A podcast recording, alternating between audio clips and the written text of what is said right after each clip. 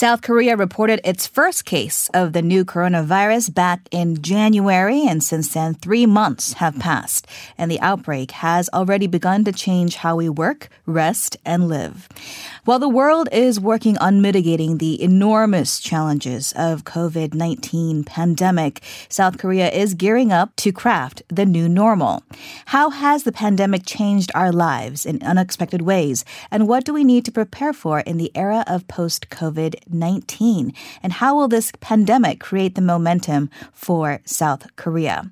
We're going to try to examine some of these questions. Uh, and I'm pleased to welcome Jim Bulley, columnist and business and sports editor at Korea JoongAng Daily, into the studio. Thank you so much for coming in, Jim. Thank you for having me.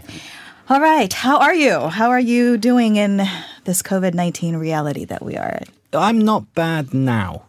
Things are starting to normalize here in Korea. The air is fresh. The weather's relatively nice. So I'm doing okay. Okay, good to hear. Well, so let's talk about some keywords. Uh, one that has come up is the word untact in the era of post COVID 19. The pandemic, I think it's safe to say, is reshaping the way that we live, the way that we work, the way that we rest, as I had mentioned. So let's go ahead and begin with work. Many industries around the globe really have been forced to kind of shutter their offices and begin this mass experiment when it comes to remote work and also flexible work. So, in your view, do you think this will continue even after the outbreak is history? So, untact, if you're not familiar listening to the term, is a sort of Korean Konglish portmanteau um, that is essentially the opposite of contact. Uh, a, a term that describes products and services delivered at a distance or in a way that avoids contact it's not a new even the word is not new you know it's it's a buzzword now in the covid-19 era, um, if you will, but it's it's been around for a while, and certainly in Korea, the concept, um, the idea, the trend of uh, making more and more businesses and services, and even working environments contact free. Isn't new. Since about 2017, we've seen a definite shift as consumers toward contactless services, electronic kiosks for ordering food in restaurants, contactless payment systems, use of robots in customer services, or even food delivery in the last couple of years, um, the automation of food preparation. None of that is new. That's all been a growing trend in Korea for the last couple of years. Equally, Korean offices, even major chaebol offices, have been slowly inching towards flexible working systems. I think the keyword there is slowly. So some of the biggest chaebol have already introduced flexible working hours, hot desking systems in their offices, encouraging employees to meet less and waste less time on formalities, concentrate more on getting work done efficiently and theoretically with less stress. The big difference that COVID 19 has made in both of those examples is by speeding things up. It's caused all of those things to happen much, much more quickly. And it's also sort of forced Korean offices, especially, to overcome a cultural boundary that has existed. So it's very, very easy for a major Korean company to say, okay, now we're hot desking, you should have less meetings. In practice, whether that actually happens or not, that's a huge cultural shift. We saw the same thing a couple of years ago when um, Chaebol started introducing long paternity leave, but no one was actually taking it because there's social pressure there with the way things are normally done in a very hierarchical office. The COVID 19 outbreak and the resulting isolation has forced people to, to follow those things and kind of made the sort of cultural uncomfortable aspects of it unavoidable. Um, and I think that most businesses will look to learn from this and continue moving in that direction. They already were. This has just given it a push. I think that we'll definitely continue to see more flexible working environments, more hands-off service than than we did before. Definitely. Mm. You mentioned electronic kiosks and other examples, and certainly startups in South Korea have really also kind of uh, contributed their bit to battling COVID 19 with uh, forming test kits and, and so forth. And some say that this is an opportunity, uh, especially for IT, for the technology sector. Do you think this is a, an opportunity for South Korea as a country? Yeah, I mean, any any event like this that causes a mass change in behavior is an opportunity for someone. Obviously, it's a terrible, terrible thing. And, uh, you know, by the time this is over, hundreds of thousands of people will have died around the world. But on a purely business sense, there will be companies that benefit. Both there's companies that benefit immediately because they supply crucial equipment. But then, yeah, as we move forward, as societies do adopt these changes that have happened, inevitably industries that either make those items, design those items, or supply components for them, and that is nearly all exclusively IT equipment, are going to benefit. Korea is a country that's at the forefront of IT innovation. It's also a country that produces a lot of components. And I think crucially, it's one of the only countries in that area that haven't really seen a huge amount of disruption to workloads. You know, whilst factories may have closed or turned down operations and stuff, we're already starting to gear up again. Whilst a lot of the rest of the world is not in a position to do so, and you know, whilst obviously there's incredibly sad reasons for that, that does give Korea a competitive advantage in that there's going to be a lot of demand, and Korea ought to be best placed to have the supply. So we talked about business, and uh, we've also seen untact or uncontact, as you say, in the realms of religion, uh, politics, as well as education. Uh, would you say that this could be a tipping point for society in the way that we evolve and hopefully in a better direction? I think that's a lot, much more of a grey area business out of those four things religion, politics, business, education business is the one that perhaps is the easiest to adapt um, in, in many ways to a contactless society. Religion and politics, we have seen plenty of examples of church services being held with everybody in cars, of, of world leaders meeting through video conferencing and things, but they rely hugely on personal relationships. And I think it's unlikely that uh, things won't return to some level of of normal once this is all over. Maybe, hopefully, perhaps we'll be able to see that international meetings perhaps don't require people to fly all over the world burning fossil fuels and, and spending a lot of money. Maybe there'll be a shift to that extent, but I think not a huge one. Education's a bit of more of a tricky one. I mean, we've seen all over the world that it is possible to educate people remotely. What we don't know yet is whether it's been of any use. And it'll be, you know, potentially a generation before we know quite how much impact that's had on uh, on children and young people learning.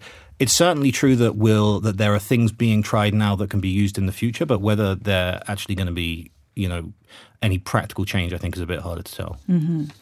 Um, well, South Korea's vice finance minister, in a meeting this week on population policy, did mention that the coronavirus pandemic could have a negative impact on births and marriages this year. And any one of us who have been following South Korea will know that is already a weak spot for the country. And he is uh, fearing that this could uh, accelerate population decline in South Korea. How concerning do you think it is? Well, it's obviously too early to see the exact impact that the pandemic has had on the birth rate, um, but the concern is definitely very real. I mean, I'm sure you know, I know lots of people who've cancelled their weddings, postponed their weddings because of the outbreak, um, and uh, that obviously could have a knock-on effect.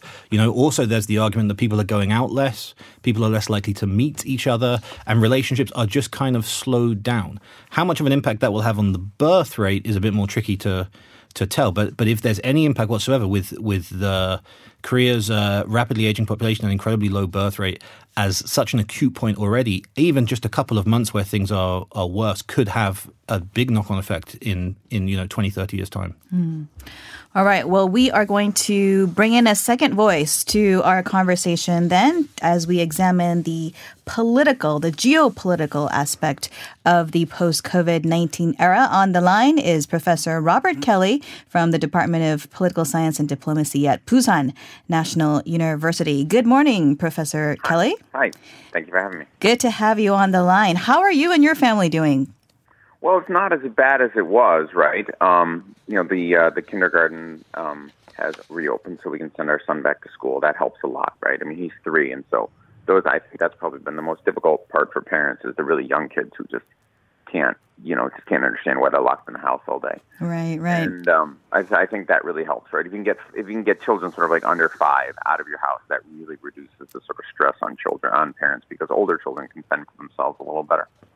Um, but uh, P- my university, at least, has decided to, Sante Hakyo has decided to go completely online for the entire semester. I thought that maybe after midterms next week we might have in class again, but the university decided to do the whole thing over Zoom. Uh-huh. So it's, uh, you know, I'm basically living in my home office. It's pretty weird. And we can picture that as well. yeah, the whole world knows what it looks like. So you know, it's uh, yeah. So the whole world can come watch me on Zoom now. well, good to hear that you are doing okay, Professor Kelly. Let's talk about geopolitics then. Um, obviously, a lot of things happening as countries try to get a handle of COVID nineteen um, in their respective neighborhoods.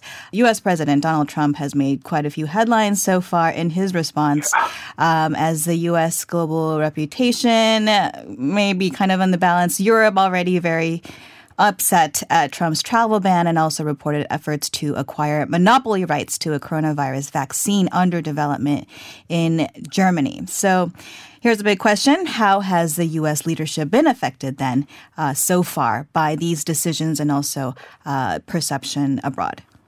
Yeah, I mean, not well. I mean, there's really just no way to, to, to sugarcoat it, right? I mean, this is the first really serious global crisis that I can remember where there's just no meaningful U.S. leadership at all. I was watching TV the other day, something on CNN or KBS or something, and they were talking about how Egypt was sending the United States medical supplies.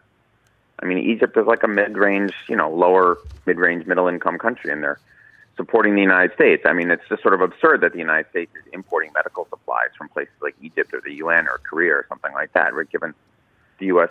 wealth, and and a lot of that I think is because the Trump administration just hasn't taken this seriously since January. I mean, if you you know if you look at the American media outside of sort of Trumpist media like Fox, I think this this this narrative is now pretty well established that the Trump administration really dropped the ball, and it raises sort of larger questions for American allies like Korea, right, like the Germans, stuff like that, about whether or not the United States is sort of competent enough to to lead a uh, to lead to lead a larger global effort on on other things too, like you know alliances and climate change and stuff like that. And and and with Trump as president, the answer is probably no. I mean, I don't like saying that, but it's just I mean the, the performance of the U.S. government in the last four months has been surprisingly bad.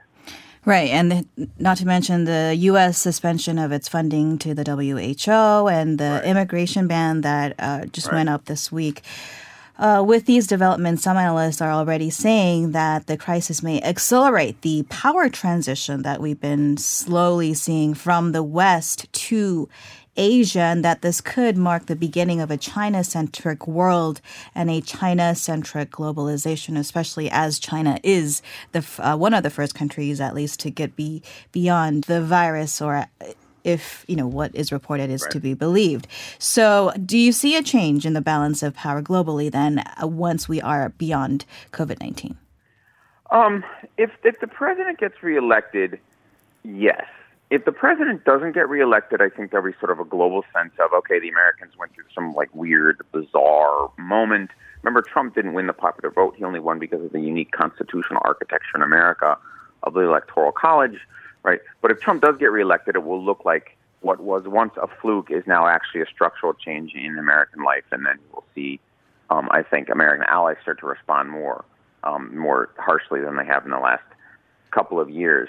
Um, China's position here is kind of difficult, right? I mean, on the one hand, yeah, I do. I mean, I think it's pretty clear that, that, that China's going to come out something of a winner at the end of this. But also, I mean, the, the narrative is really starting to accelerate in a lot of the world that China is actually really responsible for this, right? That the Chinese sat on a lot of important information for the first two months, right? I mean, and that will impact China's ability to lead. I mean, if everybody thinks that China's going to lie about a pandemic that could kill a million people, people aren't going to trust Chinese leadership, right? People will export to China, right? People will take their money, but you know, China's got to build like some moral trust which no matter what Donald Trump has done, the United States is more trustworthy than China to most countries in the world. And I think that's ultimately really China's problem in the long term. Everybody respects China's growth. Everybody respects Chinese power. But nobody really trusts China and nobody really likes it. And Corona illustrates exactly why that's the case, right?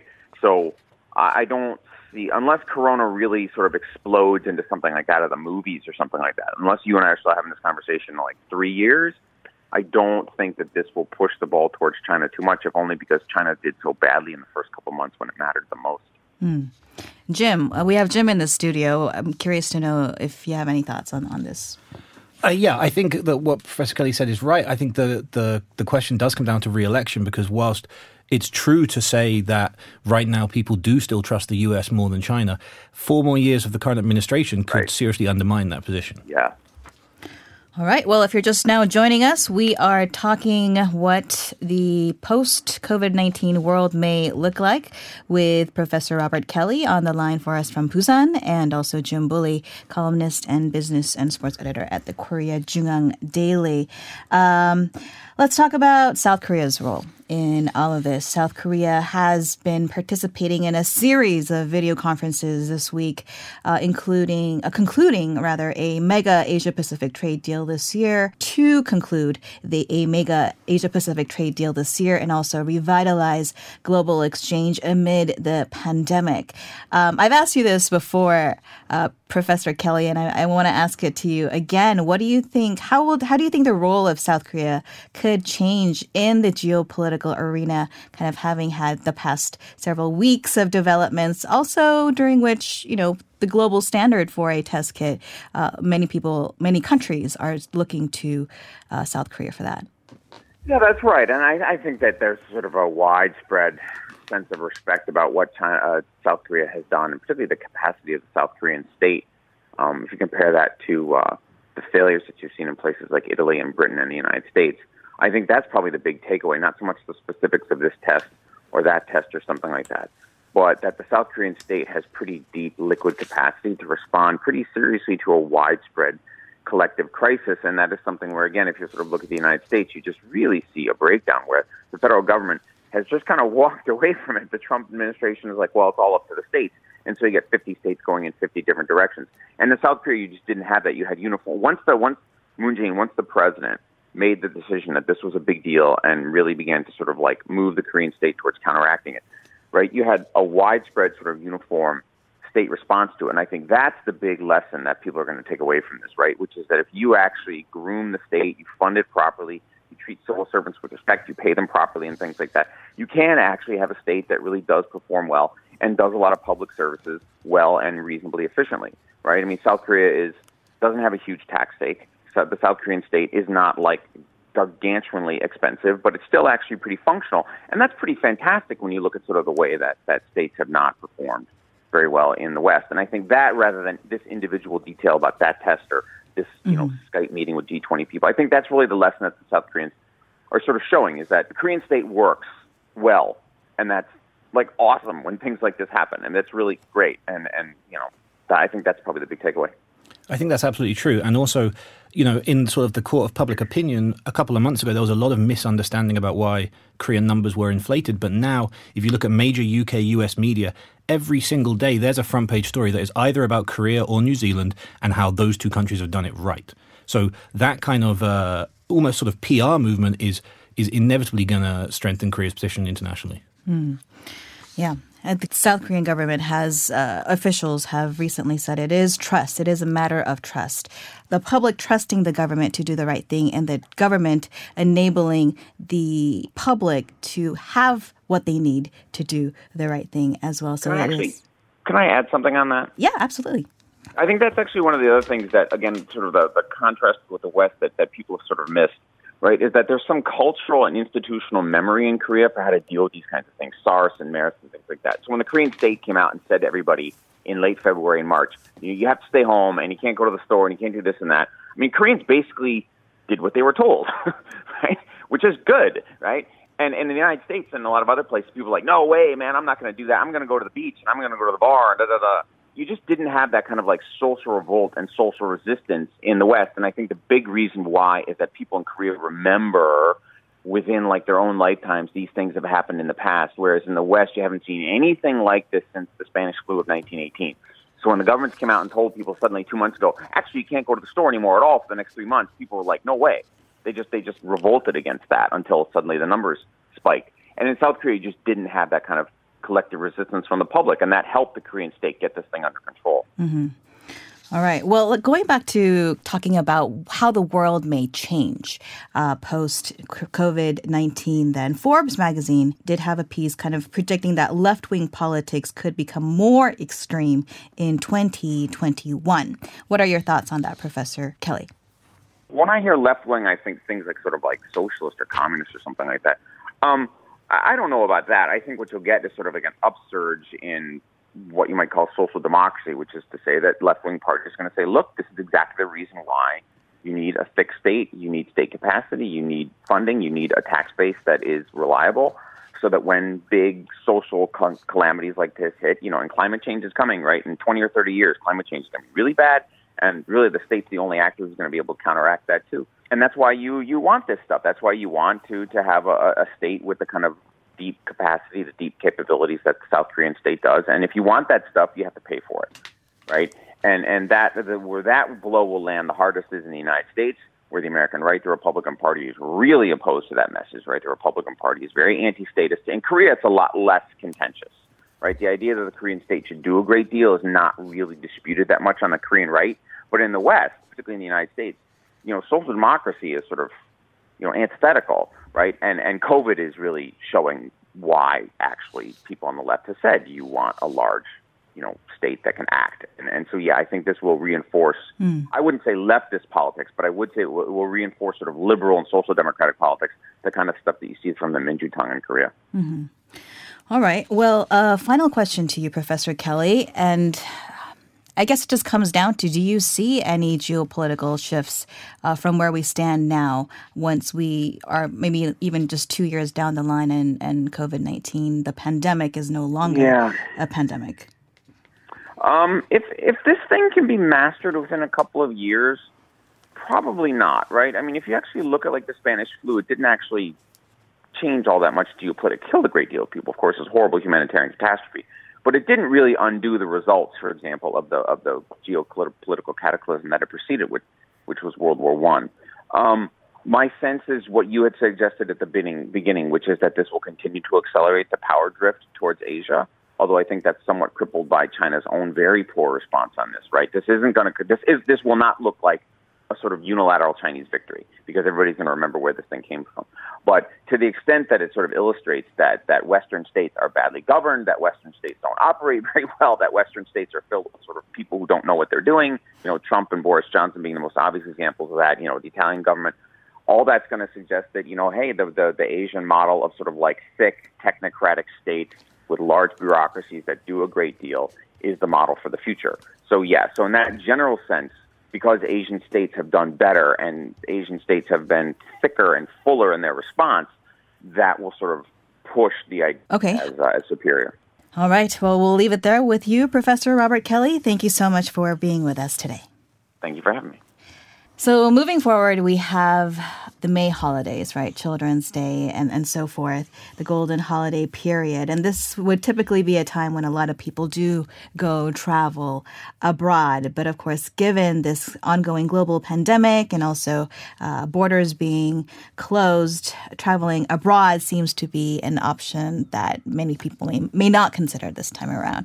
Um, and I understand from your personal experience, you were also abroad for some time. Your trip was disrupted because of COVID 19. Tell us about that. Yeah, so I was in the process of traveling around the world um, and had to come back in in March.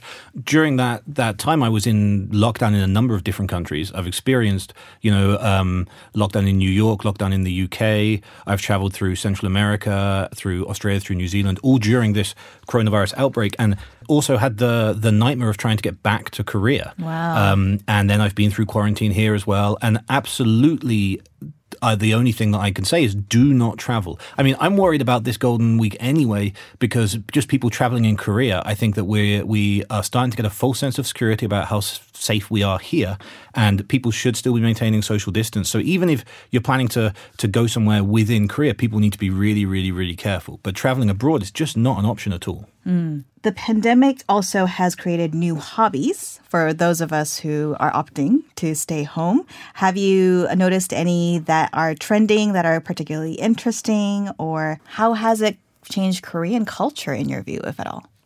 Well, I think there have been a few a few noticeable changes. I mean, for example, Korea's most popular games console is now sold out across the whole country and has been since pretty much people started isolating. So there's obviously things like that. People are playing more games, staying at home. But the more interesting trends, both in Korea and internationally, are I think around exercise and eating. So internationally, people are exercising at home. There's all these incredible videos of people running a marathon in their living room. In Korea, there's been a huge spike in the popularity of hiking because we have the freedom to do so. Um, and people wanting to get out there and get exercise, people are getting healthier. You know, I mean, for a number of reasons. Firstly, the air is cleaner, Yeah. but secondly, you don't have much to do. There's a health scare going on, which prompts us, I think, to think about our own health. People are getting out there and exercising more. And then also there's this cooking thing.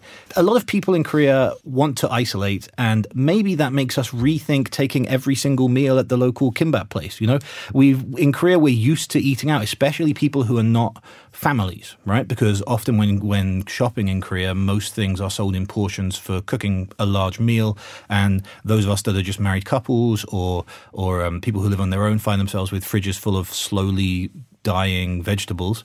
And so, but there has, so we eat out. We eat out pretty much every meal, but there has been an increasing trend of cooking. Um, you have to look no farther than social media to see constant posts about what people have cooked, what people have baked and stuff.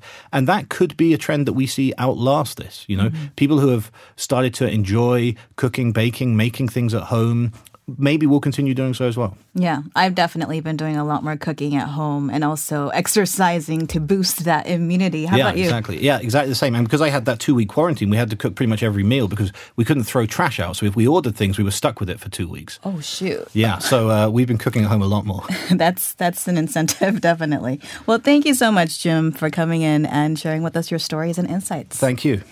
Jim Bulley from the Korea JoongAng Daily.